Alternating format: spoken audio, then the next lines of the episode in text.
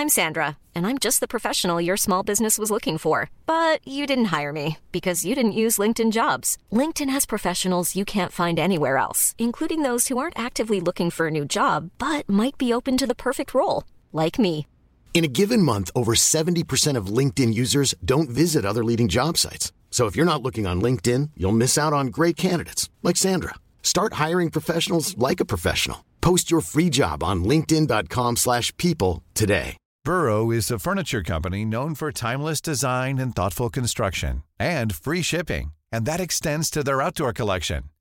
Their outdoor furniture is built to withstand the elements, featuring rust-proof stainless steel hardware, weather-ready teak, and quick-dry foam cushions. For Memorial Day, get 15% off your Burrow purchase at burrow.com slash ACAST and up to 25% off outdoor. That's up to 25% off outdoor furniture at burrow.com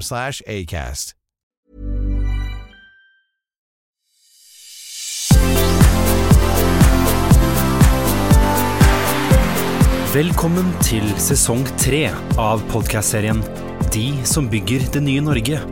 Produsert av Oslo Business Forum i samarbeid med Silvia Ceres. Hei alle sammen, og velkommen til dagens episode av De som bygger det nye Norge, med Oslo Business Forum og Silvia Ceres. I dag i studio med oss har vi Torstein Tvedt Solberg. Eh, skal vi se om jeg får det til. Eh, stortingsrepresentant for Arbeiderpartiet, eh, som representerer Rogaland. Velkommen. Takk. Eh, Torstein, du og jeg traff hverandre på annet et veldig spennende fremtidsfestival i eh, det tror jeg var Haugesund. Stemmer. eh, hvor vi var med på å feire innovasjonskraften til eh, Vestlandet. Sammen med litt jazz. Sammen med kjempekul jazz. Og eh, sånn ordentlig soul, faktisk, fra New York. Eh, Men eh, vi, vi snakket ganske mye om dette med fremtidens politikk, som dreier seg om noe annet enn kanskje dagens politikk legger mest vekt på. Hvor det er noen nye drivkrefter. Og så bare sånn som at vi ser at verdens fem høyest verdsatte selskaper i dag er alle software-selskaper, og deres egentlige verdier sammenlignet med andre store selskaper er verken kapital eller antall ansatte, det er data og algoritmer. Og samtidig er det veldig på en måte, eh, ukjent terreng i forhold til regulering og politikk. Og vi hadde en fantastisk spennende samtale om eh, dine perspektiver på dette her behovet for å fokusere og spille på de egentlige norske fortrinn, og hvordan man eh, politiserer på tvers av partiskillene. Og da ble jeg litt forelska, må jeg si. Eh, og det skal vi snakke om senere i podkasten. Altså den nye politikken. Men før vi kommer så langt, så pleier vi alltid å be folk tegne et bilde av seg selv, så lytterne skal kunne tenke seg en person de hører. Kan du fortelle oss hvem Torstein er? Ja, jeg er 32 år, kommer fra Stavanger, vokst opp på Storhaug, som er østkanten i Stavanger. Vi har jo litt de samme skillene som er i Oslo, litt sånn øst og vest. Så mine besteforeldre de var sjøfolk, og mine foreldre er fagarbeidere. Og nå har jeg sittet fem år på Stortinget. Først i finanskomiteen, og nå sitter jeg i eh, utdanningskomiteen. Men siden jeg er en av de litt eh, yngre som sitter på, på Stortinget, så har jeg både tatt på meg og blitt gitt rollen med å prøve å tenke litt nytt, og som, som du sier, da finne litt ut hva som skal være politikken vår for, for framtiden, og ikke minst hvordan vi som sosialdemokrater skal møte digitalisering, ny teknologi og, eh, og alt det som, som ligger i det store og det spennende som ligger, ligger foran oss. Alt det nye og rare. Alt det nye året. Ja. Men du, høy er du, ja. og kjekk er du, Takk. og veldig ung ser du ut. Hold meg godt, sier de. Ja, Ja. det gjør det, altså. Uh, uh, men eh, du har holdt på med politikk da i hele ditt lange liv. Ja, ja. er du en sånn broiler? Ja, kanskje litt. Jeg synes jo det er et litt sånn Det er jo et litt vanskelig ord. For det er jo, altså jeg er jo til og med fra, fra Rogaland, og vi, har jo, vi jo, har jo mest broilere. For broiler er jo et annet ord for kylling. ikke sant? Og der er det jo masse landbruksproduksjon av broilere. Så i utgangspunktet tenker jeg nesten at liksom, broiler er for meg litt sånn badge of honor. For jeg tenker litt det samme som mange, mange som har, drevet har vært gründere lenge. De skryter jo veldig av erfaringen de har som gründere. for meg så er jo egentlig det å bli kalt broiler litt å få stempelet som at en som har og kan og har jobba lenge, lenge med politikk. Og jeg har følt egentlig ganske sånn med stor interesse den diskusjonen de har hatt i USA om millennials. Altså den nye generasjonen som på en måte nå kommer etter babyboomers og dessertgenerasjonen, som, som kanskje, kanskje, du er en, en større, større, del av. du mener jeg ser ut som jeg er mer enn 29? det er vel en få lov til å være millennial hvis en er født på 80-tallet. Men i USA så har de i hvert fall vært veldig så har diskusjonen om millennials handla veldig mye om generasjonen som kommer for å ville rydde opp og ville gjøre mye. Og det syns jeg passet veldig godt for det som i hvert fall driver meg i politikken. Det er liksom å være med og sitte på Stortinget, ikke bare for å sitte. Det sies jo om Stortinget at her er det godt å sitte, men at det, og mye gøye seminarer og mye gode lunsjer å, å, gå på. Men det å sitte der fører med seg liksom et ansvar for å liksom dra opp både nye ting, brenne for noe, og prøve å påvirke, endre og forandre, rett og slett. Jeg syns det er veldig eh, spennende perspektiver, og veldig viktige perspektiver, Torstein. For, eh, for, det første så tror jeg at det hjelper å være litt monoman her i livet, skal man få til noe.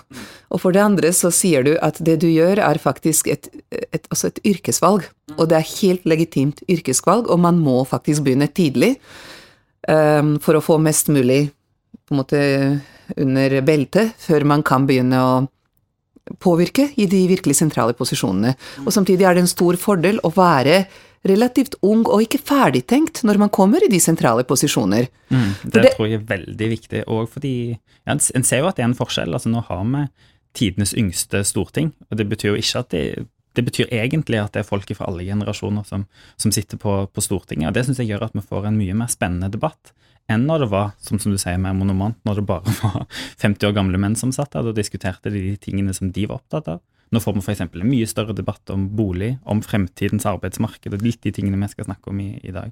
Og jeg tror at behovet for eh, måte, breddekunnskaper og forståelse tvinger seg frem gjennom um, måten arbeidslivet har endret seg på. Mm. Så uh, litt sånn parallell debatt vi har i styrerommene. Man vil veldig gjerne ha mange flere med forståelse for det nye og det digitale, og så føler man at kanskje man forringer litt grann den tradisjonelle kunnskapskjernen, som dreier seg da kanskje om finans eller kanskje om energi, men du kan nesten ikke få folk da som kan utrolig mye teknologi og digitalt, og som har jobbet i 50 år i bransjen. Mm. Og kan bransje. Og så er det kanskje noen fordeler også med å ha folk som ikke har jobbet i 50 år i en eller annen bransje, for de er veldig bestemte på at de har alle svarene, for de har mm. vunnet mange ganger før. Men kanskje spillereglene er i ferd med å endres, ikke sant. Og det mm. å balansere de som har den fantastiske erfaringen, med de som kommer med utfordrerperspektivet, er kjempeviktig. Mm. Også veldig, i politikk. Og det er veldig gøy òg. Noen av de mest spennende samtalene jeg har på Stortinget, er jo med de som har lang erfaring og har vært med lenge. Som i brytningen mellom oss, så, så lærer en jo mye nytt og, og får fram mye. Martin Kolberg, f.eks., som jo har vært med i årtier i, eh, i Arbeiderpartiet, som, som sjøl nesten ikke skriver på en PC eller liksom bruker så mye ny teknologi, men allikevel de perspektivene han har med seg på historien, de kampene som på en måte har vært Eh, det vi kan lære da, når vi skal inn og ta de nye diskusjonene. For det er jo på en måte òg opptatt av, selv om jeg er ung, at det er mye sånn en må, en må liksom huske å ta med seg historien når en går inn i de, inn i de nye eh, vurderingene, diskusjonen om ny, ny, politikk. For det er veldig mye en kan lære av det smarte som er gjort før, som vi må ha med oss, selv om vi skal tenke veldig nytt. da. Veldig dumt å måtte lære alt fra scratch. Ja. da, da, har vi veldig lite kulturarv og mm. politisk arv. Men um dette med, altså Vanligvis pleier jeg å spørre folk litt om å fortelle om selskapet sitt, men det mm. blir litt meningsløst å be deg eh, fortelle oss mye om Ap, og hvor fantastisk bra det er. Eh, for, for, det jeg har lyst til at vi skal snakke om, er egentlig den tver, tverrpartipolitiske debatten om fremtiden. Mm. Mitt utgangspunkt, og grunnen til at jeg ble så fascinert av tankene dine, Torstein, er at mm. Ok, vi blir truffet av mange megatrender, mm. inkludert klima, inkludert migrasjon, inkludert urbanisering, inkludert eh, økende ustabilitet og polarisering og sånt. Men en hel masse av dette her kan vi ikke så gjøre mye med fra bitte lille Norge. Men det er én ting som kan være et ekstremt effektivt verktøy for å påvirke alle disse her, og det er den siste megatrenden som teknologien er. Mm. Som utvikler seg på en måte som gjør science fiction til science reality. Og det å ville utnytte dette her på langsiktig, god måte også for hele samfunnet Altså hvis ikke politikerne skal mene noe om retningen vi skal gå i, og sørge for at de dreier oss dit gjennom rammeverkene og infrastruktur, så vet ikke jeg hvem som skal gjøre det. Og samtidig så føler jeg at litt for mange politikere har sagt at nei, men teknologi, det er liksom det får næringslivet finne ut av, og ramme, de får si hva de trenger, og så skal vi tilrettelegge for like vilkår, eller noe sånt noe. Mens du, du, du skjønte at dette verktøyet er viktig og må brukes. Og jeg har lyst til at vi skal snakke litt om denne nye politikken. For vi har gjort utrolig mye bra politisk, også når det gjelder teknologi. En av verdens beste digitale infrastrukturer. Men så må man gjøre mer. Hva tenker du? Det er jo et veldig stort, eh, stort spørsmål. For det første så tenker jeg jo kanskje mest på at den nye teknologien, digitaliseringen, det kommer til å være på absolutt alle områder. Det er ingen, ingen på en måte som går fri i det hele tatt. Og det er litt bakteppet for den gruppa jeg leder i Arbeiderpartiet. For ikke, du kan ikke sette det til én komité. Det er jo litt sånn svakheten med av og til med sånn vi er organisert i, i politikken, at du jobber liksom innenfor ditt, ditt saksfelt og sånt, men dette er noe som berører oss på en måte på, på alle områder. Broer på tvers av siloer og næringsgoder, dette elsker ja, vi. Ja, ja, ja, det er kjempeviktig, og det er jo egentlig òg en utfordring som man ofte ser i næringslivet. at en jobber veldig innenfor sil silotanken sin, men det er jo noe av det som jeg tror bare det blir mer av ja, i, i det nye vi er på vei inn i, at de siloene ikke kan eksistere og ikke, og ikke bør eksistere, og at vi må tenke, tenke, på tvers. Og da er jo, Jeg ser på det spesielt med det blikket jeg har fra utdanningskomiteen, og tenker jo at eh, kompetanse og videreføre noe av det som jo òg er en kjempeviktig styrke for, for, Norge, det at vi er generelt så høykompetente liksom over hele fjøla, egentlig, at, er, at vi klarer å få, få alle med òg i i, i det nye som, som kommer. Og da er det jo alltid fra f.eks. koding i skolen, eller til og med i barnehagen, det å lære seg det nye språket som, som koding egentlig er, som må bli en mye mer sentral del av, av skolen. Men òg at vi klarer å videreføre enda mer av det som òg har kjennetegnet norsk næringsliv, men som kanskje en spesielt tenker på som den klassiske industrien. da, At en gjennom hele arbeidslivet klarer å gi ny kompetanse til, til, alle, og liksom oppdatere seg underveis. For det kommer jo til å gå mye mye raskere, og derfor legger det jo press på en helt annen måte på de strukturene vi allerede har.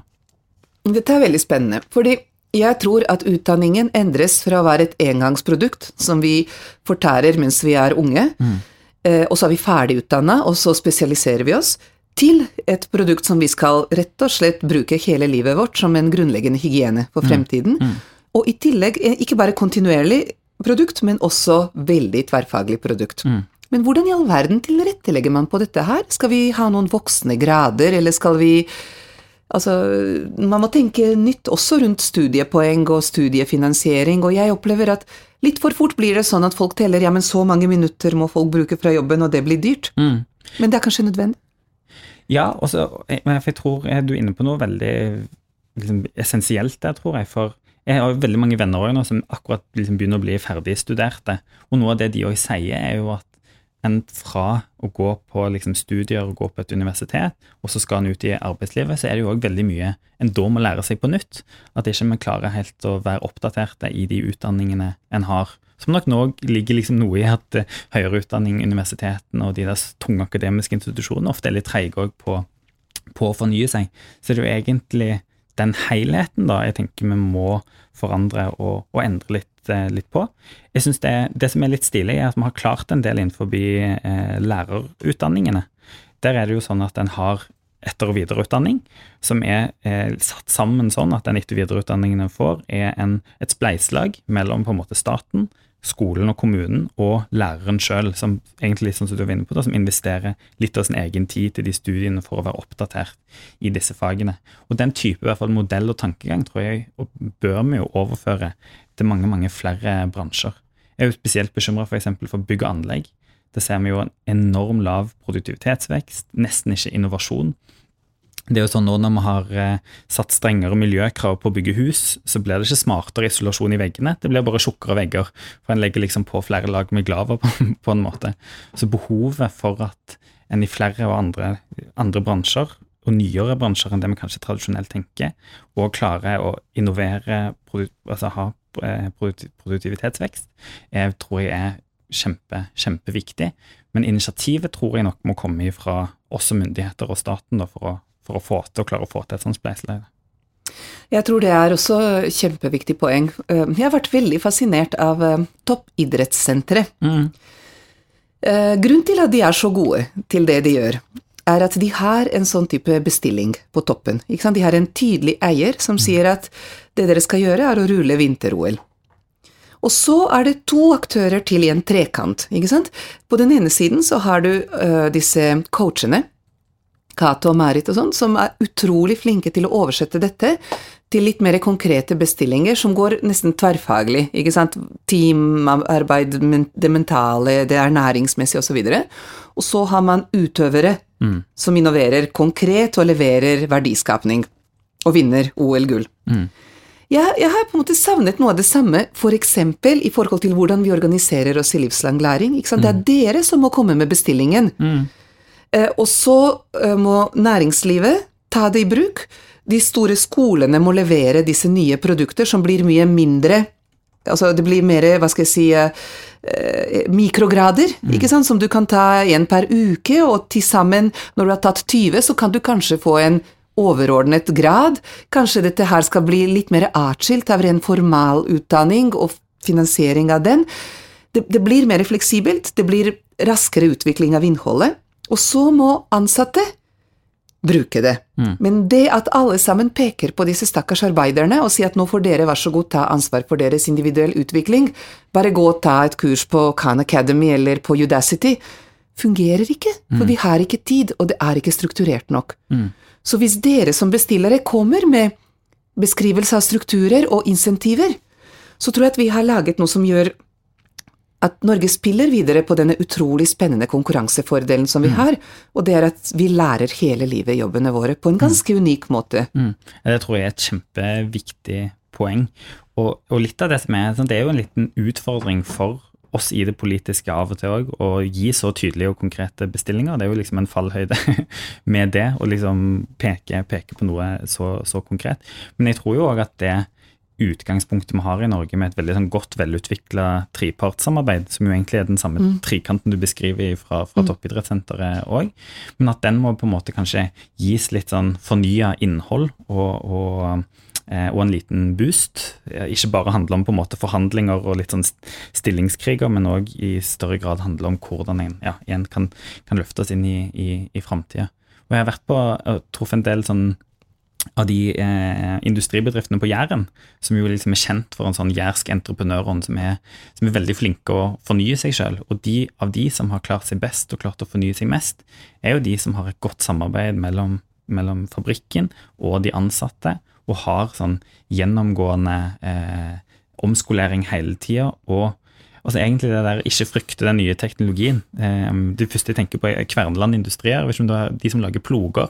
Nei? Det er liksom nesten sånn en ikke tror det, men vi fortsatt lager en liksom landbruksutstyr og en liksom Ja. så konkret ting som en plog av stål og aluminium i, i Norge og selger, selger til hele verden.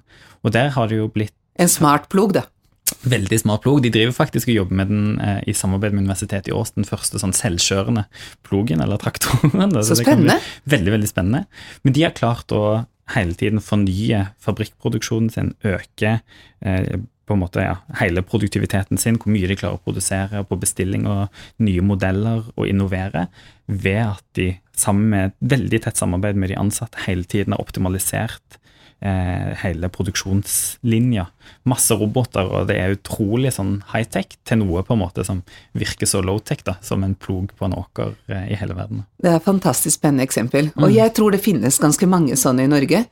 Men av og til føler jeg at de ikke vet selv hvor flinke de er. Mm. Ja, det er sant, og det er litt det jeg tenker som er vår rolle politisk. Det å gjøre en så, en så konkret ting som det samarbeidet de har på Kverneland, til noe i en struktur som, liksom, si, som er, er nasjonalt, og ikke minst på alle, alle bransjer. For eh, industrien har jo vært flinke til å fornye seg. De må hele tiden nye kostnads, kostnadskrav, men f.eks. tilbake igjen til bygg og anlegg, eller veldig mange av sektorene innenfor det offentlige, sånn som helse og sånt, så har hun jo ligget litt bakpå, fordi de insentivene til å fornye og forbedre ikke kanskje har ligget der liksom instrumentelt i, i markedet. Da. Og da kommer jo sosialdemokratene og sier at markedet kan ikke løse alt, da må vi komme, komme med strukturene og, og sette det litt i system og, og ja, få endra det. Ja, for det er også et eh, viktig poeng du reiser nå. Uh, nå skal ikke vi utfordre Jeg er ikke økonom, så jeg skal ikke drive og si at Adam Smith uh, tok feil. Men jeg tror at Adam Smith og hans uh, markedenes inneboende visdom og, og usynlige hånd kommer fra en tid hvor markedene fungerte i en annen clock rate, altså en annen frekvens enn det de mm. gjør i dag. De er avhengig av at det kommer feedback fra markedet for å justere priser, for å finne posisjoner. I dag skjer ting så sinnssykt fort. Mm. Og så er det en viss global konkurranse med litt for få sånne tradisjonelle barriers to entry. At jeg tror at hvis ikke vi skaper den markedsdynamikken vi vil ha, så er det noen andre som skaper den for oss. Mm. Og der eh, på en måte kommer et lite sånn hjertesukk fra meg som jeg lurer på om du kan hjelpe meg med. Fordi jeg har sett på Estland nå ganske mm. lenge, og er veldig fascinert av at de har blitt uh, everybody's uh, darling mm. på dette med e-government. Mm. Og verden beundrer dem, og folk reiser fra Silicon Valley til Estland for å lære hvordan digitaliserer man så effektivt i det offentlige. Og ja, de er gode på elektronisk ID, og ja, de er veldig gode på digital kommunikasjon. Og ja, de har bygget veldig god digital infrastruktur på veldig kort tid. Men jeg vil påstå at vi har bedre digital infrastruktur. Jeg vil påstå at vi har bedre offentlige frie data enn noen andre land i verden, og jeg vil mm. påstå at uh, vi har kanskje også vist på en del skarpe områder at vi innoverer raskere enn noen andre i verden, men vi har ikke fortalt det mm. godt nok i mm. verden. Hvordan gjør vi det? Altså, dere må hjelpe oss å bygge nasjonal stolthet rundt sånne historier, f.eks. innenfor smart jordbruk, mm. med Kverneland i spissen, mm. eller smart biotek med Borregaard i spissen, mm. eller smart hav, med alle disse fantastiske selskaper i kjølvannet av uh, Si ja, Rogaland og Hordaland og, mm. og, og, det området der. Uh, I spissen, hvordan skaper vi de gode visjonene for fremtiden? Mm. Men jeg, kan egentlig, jeg tenker nesten jeg begynne med å svare litt på hvorfor jeg tror det er sånn det er. Hvorfor på en måte Norge ikke er Estland. For jeg er jo helt enig hvorfor med deg. Hvorfor er vi dårligere på markedsføring? ja, og Det tror jeg handler en del om litt sånn hvordan vi organiserer oss. Altså en kan jo, at Litt sånn forenkla så har vi jo hatt det veldig godt med olja, og derfor er ikke tenkt å tenke så bredt som veldig mange andre land som ikke har en så sterk naturressurs, har måttet, måtte gjort. Og Det har jo, tror jeg, gjort at veldig mye av strukturene, men òg styringen, har blitt litt sementert i de enkelt sagt, de gamle, de gamle strukturene. Og egentlig som, Hva som, betyr det egentlig? At uh, nei, må, det, måten pengene flyter, eller måten fokus, eller hva? hva? Ja, ja, egentlig alt. altså Både pengene flyter, som er organisert i liksom, departementer og beslutningsstrukturer, og der ting tar, tar tid. Og, og, jeg tror at vi på den politiske siden òg må tenke og ta de diskusjonene som jeg opplever at næringslivet har veldig. Altså DNB, Statoil, Telenor, de er veldig obs på at alt kommer til å endre seg for dem, at en må, må, hele tiden omstrukturere og se på de nye tingene som skjer.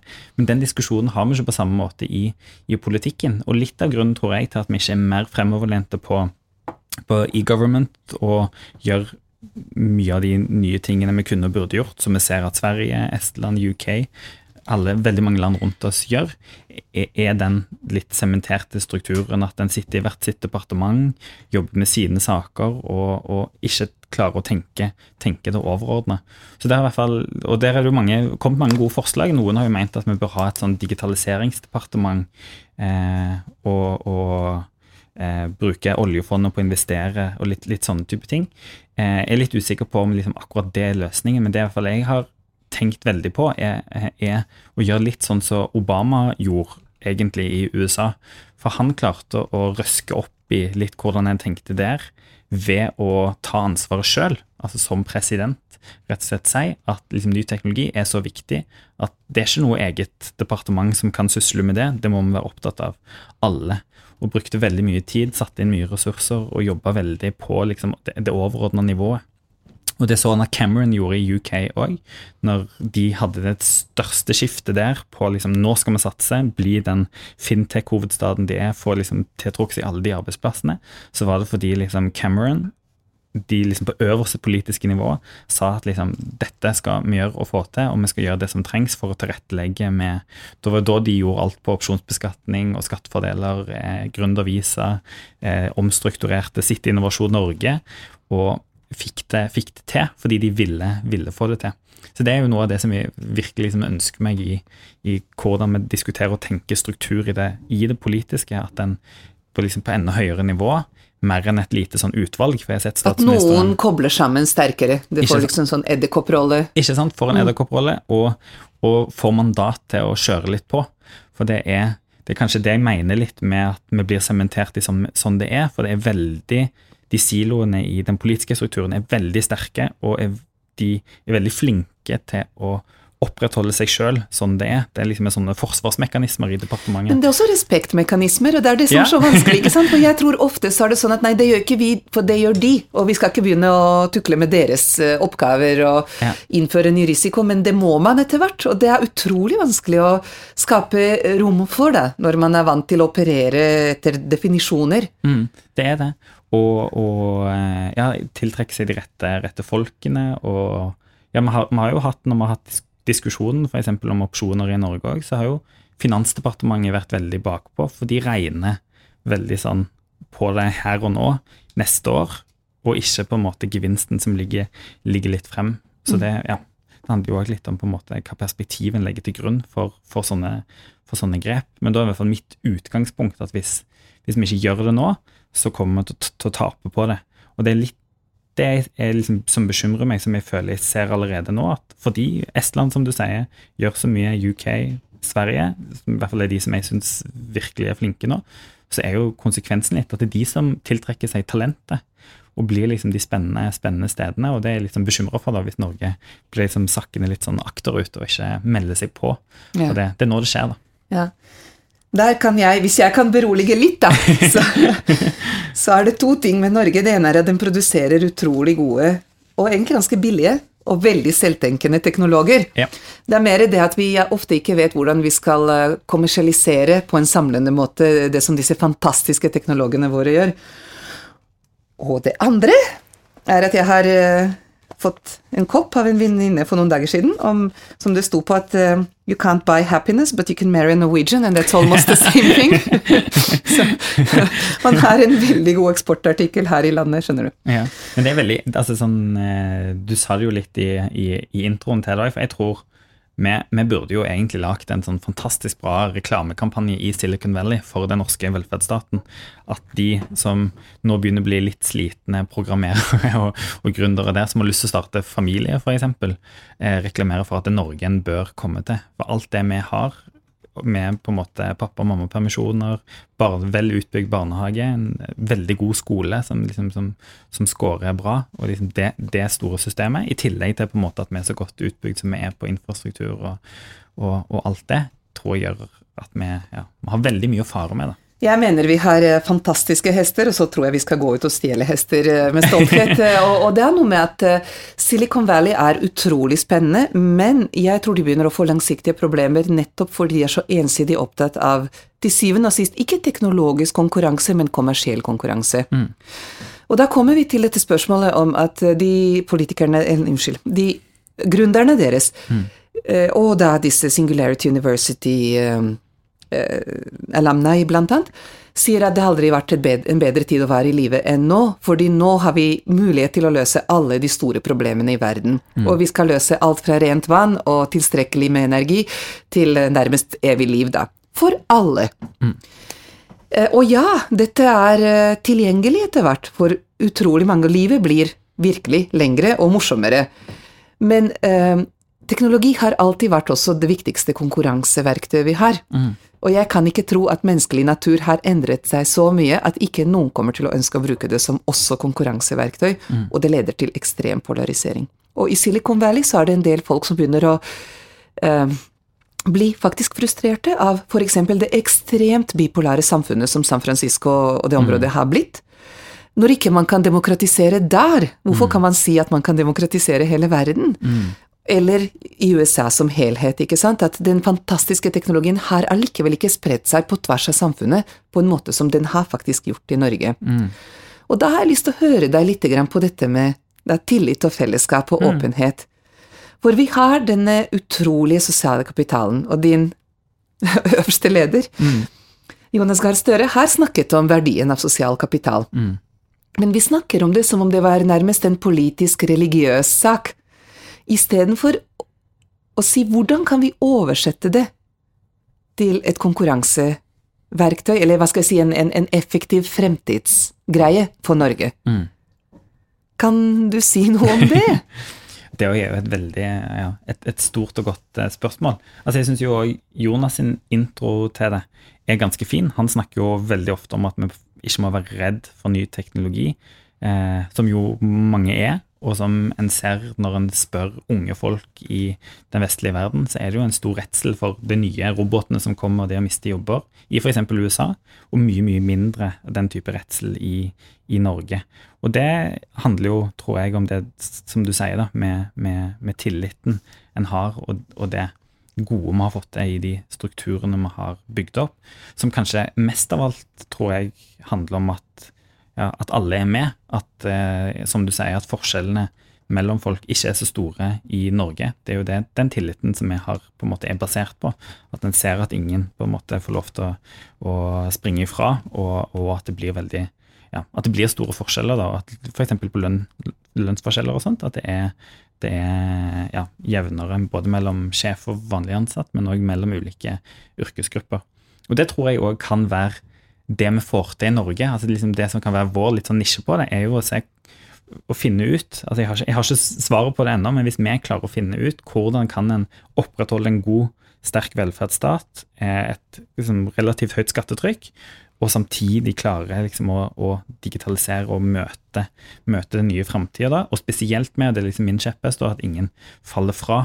For det er jo det en ser i større grad, og i veldig mange land nå, spesielt unge menn, eh, og som en litt, sånn, litt forenkla selvfølgelig da, kan si at var de som typisk opp gjennom tidene aldri gikk på universitet eller liksom sånn datt ut av skolegang, men det fantes et kobbel med jobber der en ikke trengte masse masse utdannelse og liksom kunne være med. Og vi ser jo at det er veldig mange som, av de som faller ut fra skolen, som ikke fullfører videregående, som forblir utenfor arbeidslivet. Det er jo så mange som i lille Norge, 100 000 under 30 år, ungdom under 30 år, som nå er helt utenfor arbeidslivet. Som på en måte vi betaler for å sitte hjemme, da, eh, eh, litt sånn hardt sagt. Eh, og, og det er jo det vi på en måte som struktur og system må passe på at ikke blir setter seg, da. At blir liksom sementert. At vi er fornøyd med at så mange faller fra og ikke blir liksom med i det nye, i det nye arbeids, arbeidslivet og sånt. Da. Og det, altså, det er et enormt spørsmål, og det er eh, som ikke har et, et, enkelt svar. Men igjen tilbake til at dette liksom, kjepphesten min er at vi heller ikke kan gi disse opp, for da tror jeg hele modellen på en måte står for fall, da, hvis ikke, hvis ikke alle, alle, får lov til å ta del av det og ser gevinsten av det. Hvis det bare er litt sånn bilde på Silicon Valley og San Francisco, at det er noen som får lov til å dra ifra, og så blir liksom noen, noen stående igjen. Da får du, som vi f.eks. ser i, i mange land, at liksom høyre, høyreekstreme grupper og sånt, og hat, og ikke minst mistillit, da, mm. som, som, får lov liksom å, å, å vokse fram. Jeg har da levd i litt forskjellige land før jeg eh, roa meg ned. og min, min, min, erfaring er at sant, selv om de eksemplene du husker fra de forskjellige land, er de største stjernene de har, og de ekstreme vinnerne, mm. så er grunnleggende tone i et samfunn alltid satt av minste felles multiplum. Mm. Og hvis den er veldig lav, så blir det et ikke noe hyggelig sted å leve, verken for de som vinner eller de som taper. Og Derfor så tror jeg det Norge får til, med at man på en måte løfter bunnen, og alle med, og det skal være hyggelige fremtidsperspektiver for alle, mm. tror jeg er en utrolig viktig politikk for fremtiden. Mm. Um, og der lurer jeg på om disse her unge menn da, som faller fra i skolene, av og til prøver å fortelle oss noen. Mm. No, no, at de ikke ser gode nok alternativer. For grunnleggende så har alle fått med seg at mange yrker forsvinner. Mm. Ehm, at, at ehm, mange jobber forsvinner også, ikke sant? Eh, kanskje de ikke opplever det de får, som relevant nok. Mm. Og det å skape visjoner for liksom, Der er mitt neste politiske spørsmål til deg. At eh, ikke bare politikere, men egentlig alle ledere, med unntak av de færreste gründere, mm sier at selvfølgelig er vi for digitalisering. Mm. Og vi må digitalisere, og vi er for. Um, vi satser. det, bare, det eneste de ikke forteller, er hva er det vi egentlig satser på. Hvilken retning tar vi dette her i? For som du sa, dette treffer alle industrier på million forskjellige måter. Og det å tørre å definere et par av disse tidlige retningene for landet, eller for industriene, blir kjempevanskelig. Mm. Hvordan kan vi samle oss om det? Hey, it's Danny Pellegrino from Everything Iconic. Ready to upgrade your style game without blowing your budget? Check out Quince. They've got all the good stuff shirts and polos, activewear, and fine leather goods, all at 50 to 80% less than other high end brands. And the best part? They're all about safe, ethical, and responsible manufacturing. Get that luxury vibe without the luxury price tag. Hit up quince.com slash upgrade for free shipping and 365 day returns on your next order. That's quince.com slash upgrade. Det er ja, det, det er jo tusenkronersspørsmålet, tror jeg. Og Eller litt større. Ja, til og med. Men og, og eh, jeg tror litt av utfordringen ligger nok der du sier, vi snakker veldig mye om digitalisering, kanskje ikke helt med en retning på hva vi, hva vi vil med det. Og derfor blir det jo en del sånn digitalisering for digitaliseringens skyld, og at alle liksom, Et par direktorater her og der. sånn som når, altså når app-bølgen kom, når alle skulle gjøre apper, så ble det veldig mange forskjellige Det ble og mange portaler. Veldig mange portaler, veldig mange greier, og veldig mye av liksom sånn offentlige penger også, da, som gikk inn, inn i akkurat, eh, akkurat det. Og det er der jeg tror vårt ansvar ligger òg på det politiske til å sikre at når en gjør det, så gjør en det skikkelig på en sånn måte at folk forstår det og får det med seg. En av de tingene som vi er veldig glad for, nå, vi, nå skal vi faktisk sette i gang med det, og det var liksom på høy tid, men det har jo opp til nå fortsatt så er det jo sånn at hvis du skal ha foreldrepermisjon, så er det jo et liksom, enormt papirarbeid for å få de foreldrepengene ut. Og det burde vi nok mye før f.eks. digitalisert og gjort enkelt og greit, for folk orker liksom ikke bruke tid på det og sånt. Og ja, jeg tror skal vi, liksom, skal vi klare å ha, få med oss alle og fortsatt ha tillit, så må vi som politikere klare å velge oss de, de riktige prosjektene som handler om de riktige tingene. At det ikke blir sånn, bare sånn buzzord og store ting, men at det vi først og fremst gyver løs på, er de tingene som vil gjøre livene enklere til folk. For det synes jeg, altså, Hvis jeg skal velge meg ett bilde av hva på en måte robotene skal komme og gjøre, så er det jo alt det kjedelige. Fylle ut skjemaene. Ikke sant? Alt det der å slippe å sende ut, sende masse ting og mellom ulike etater og sånne ting. Altså, jeg, jeg, jeg stoler på staten på en måte, så det de vet om meg på hva jeg betaler i skatt og inntekt og alle sånne type ting, det, det tenker de kan, kan ordne opp med. Så, så det er jo kanskje det vi bør starte med av, av alt, da. De, de tingene som gjør, gjør, det lettere og ja, igjen tar vekk, tar vekk litt det kjedelige. da. Men tenk på dette drømmebildet. Hvis mm. robotene virkelig da kan både fylle ut skjemaene og sjekke skjemaene bedre enn oss mennesker kan, mm. om de gjorde det som er på en måte sånn plankekjøring, både i byråkratiet og ellers, og så kunne vi mennesker brukt de menneskelige evnene, og det går mye på de rasjonelle og følelser og verdier mm. å gjøre, mm. til å vurdere de vanskelige problemstillingene som dukker opp i hver eneste dag, og sikkert i mange tilfeller. Mm. Og kanskje, når man har løst dilemmaene, tenke på verdiskapning. Hvordan sørger vi for at dette utvikler seg, istedenfor å bare måtte vedlikeholde det som er? Mm. Og i det bildet, for jeg er veldig enig i det bildet på det, og i det bildet, for det, der tror jeg òg du trenger alle, på en måte, hele spekteret. Altså de med doktorgrad og de med, og de med fagbrev. altså for altså Uansett om det kommer roboter, så trenger du at noen kan male, mure og forstå konstruksjoner og hvordan tingene er når du bygger det. Sånn, du kan ikke bare være arkitekt, du trenger noen som kan, som kan bygge det og gjøre de tingene òg. Og det, ja, klarer vi begge de to tingene, da, den visjonen, med å passe på liksom at alle blir med, så tror, jeg, så tror jeg vi er inne på noe. Og det er jo igjen tilbake til der, der mener jeg at Norges nisje kan være at For vi er et, sant, med lite bare fem millioner, oversiktlig, høyteknologisk, god infrastruktur. Vi har alle forutsetningene for å være de som det samfunnet som egentlig løser dette finner svarene på hvordan på en måte alle blir med, hvordan vi klarer livslang læring, enkle grep for å regulere og legge godt til rette for, for det nye som kommer. Og da kan det være eksportartiklene våre, egentlig. Da kan vi istedenfor å bare reise rundt og fortelle andre land om hvordan en bør regulere olja, så kan man jo si hvordan en bør f.eks. legge til rette for Fremtidens arbeid. Ja. Mm. Mm. Jeg tror det er veldig viktig. Jeg tror at vi mennesker eh, trenger jobb, ikke bare for lønnas skyld, men Mm. for identitetens skyld. Jeg tror det er uh, utrolig mye som går glipp, uh, som, som, går tapt, når vi ikke lenger har folk som kan uh, Altså alt fra jobbe med jordbruk mm. til klippe håret vårt, til bygge husene våre. Altså det er, jeg tror vi trenger også den type arbeid, for det er noen som får stor lykke av mm. å jobbe, og stolthet av å være verdens beste murer, eller det Og det å finne måter å lage sånne løsninger på en effektiv måte. Kanskje de bruker teknologien på en helt ny, utrolig fantastisk kreativ måte.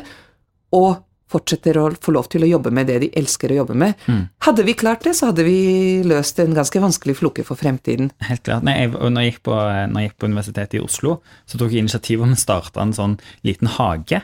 For vi studerte bærekraft og miljø og sånt, og da fant vi ut at vi må gjøre noe konkret òg. Vi kan ikke bare sitte i klasserommet og diskutere det. Så da starta vi en hage for å, for å, dyrke ting. Og da var det en av professorene våre som sa det, at det, det finnes litt sånn enkel forskning, da, vi skal ikke trekke -hmm. to streker under, men som sa at du faktisk ble lykkeligere bare av å jobbe med jorden. Det er liksom å få jord på fingrene gjorde at, eh, gjorde at lykken liksom var, var, med en. Og det er, altså lykke er en av de tingene som liksom også driver meg i politikkutviklingen. For en ser òg det. Lykkeforskningen viser at det er jo har, Vi har jo et generelt lykkenivå, kan en si. Sant? Vi har det greit gjennom, gjennom livene våre. Og så kan det jo skje veldig mye. Sant? Kan det skilsmisser, dødsfall og sånne ting som gjør at en blir mer ulykkelig. Men hjernen vår fungerer jo sånn at en på et eller annet tidspunkt så kommer en tilbake til sitt generelle lykkenivå. Men den ene tingen som, som der det ikke passer inn, er hvis du mister jobben. Da blir du liksom permanent eh, ulykkelig. Og derfor tenker jeg liksom, Det er derfor det så viktig, som du sier, at vi liksom fortsatt har med oss at folk trenger noe å gjøre på. Det at robotene kommer, betyr ikke at vi bare skal ha ferie, men vi trenger noe som på en måte gir mening, og der en føler at en er med og bidrar og, og, skaper, eh, skape noe. Det er faktisk til og med et lite triks for min egen lykke. For på Stortinget også, er det bare, bare det er veldig mye snakking. Det er veldig mye det vi produserer papir og lange, lange setninger. Så det jeg passer på å gjøre, er å bygge litt Lego underveis. For da ser jeg faktisk at jeg bygger noe. At det blir noe konkret mm. som, som, som skapes. Og det, ja, det, er noe av det som hjelper meg å komme gjennom sånne ting. For å holde lykkenivået eh, mm. oppe i en jobb der en ikke Ja, pluss litt sånn uh, Altså at man eh, oversetter de lange setningene til konkrete ja. små uh, eller store uh, legobrikker. Politisk også, ikke sant? Helt sant. Uh, men, men, jeg tror at lykken, som du sier, er utrolig koblet til, og jeg er da ikke engang amatørpsykolog, så jeg har null setninger, null streker under dette. Men jeg, jeg tror at vi alle sammen har et eller annet talent. Mm. Og jeg tror at det talentet vil brukes. Og det å gi folk en mulighet til å bruke det talentet sitt, er kanskje noe av det viktigste dere politikere kan gjøre. Mm.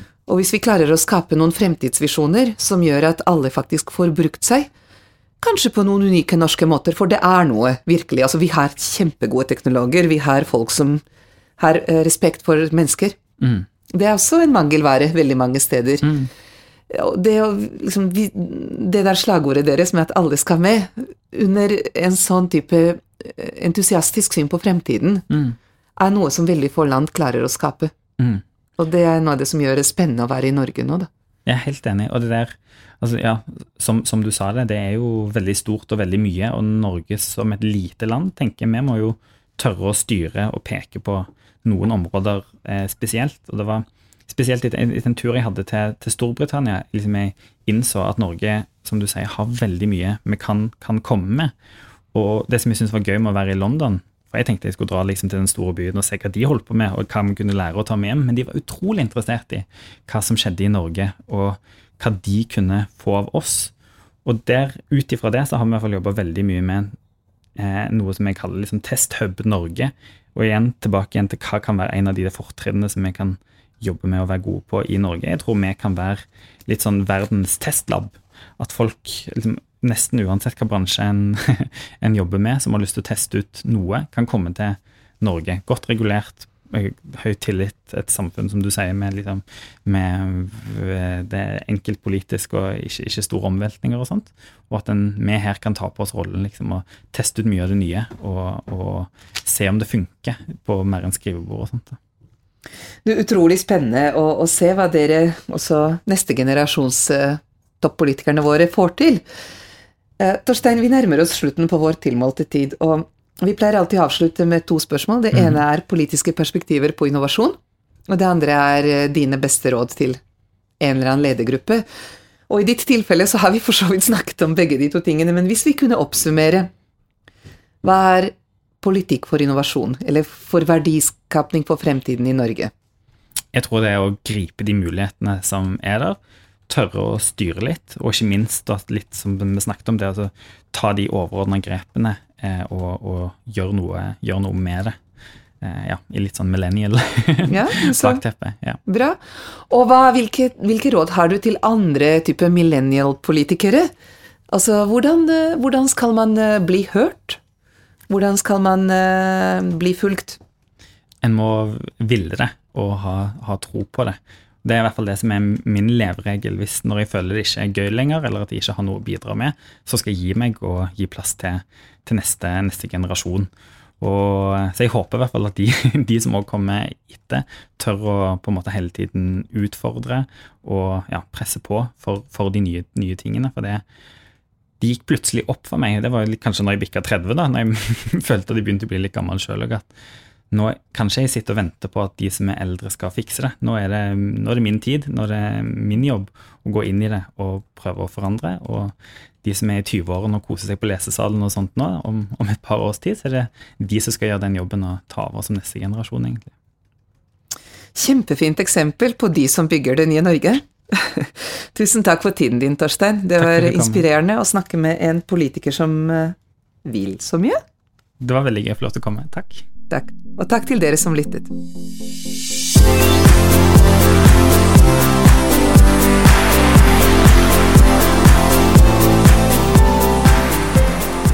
Tusen takk for at du hørte på podkastserien De som bygger det nye Norge. For flere episoder og annet innhold, gå inn på obforum.no.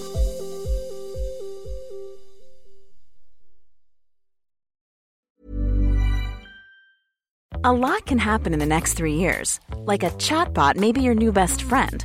But what won't change? Needing health insurance. United Healthcare Tri Term Medical Plans are available for these changing times. Underwritten by Golden Rule Insurance Company, they offer budget friendly, flexible coverage for people who are in between jobs or missed open enrollment. The plans last nearly three years in some states, with access to a nationwide network of doctors and hospitals. So, for whatever tomorrow brings, United Healthcare Tri Term Medical Plans may be for you. Learn more at uh1.com. Hi, I'm Daniel, founder of Pretty Litter. Did you know cats tend to hide symptoms of sickness and pain? I learned this the hard way after losing my cat, Gingy. So I created Pretty Litter, a health monitoring litter that helps detect early signs of illness by changing colors, saving you money and potentially your cat's life. Pretty Litter is veterinarian developed, and it's the easiest way to keep tabs on your fur baby's health right at home. Go to prettylitter.com and use code ACAST for 20% off your first order and a free cat toy. Terms and conditions apply. See site for details.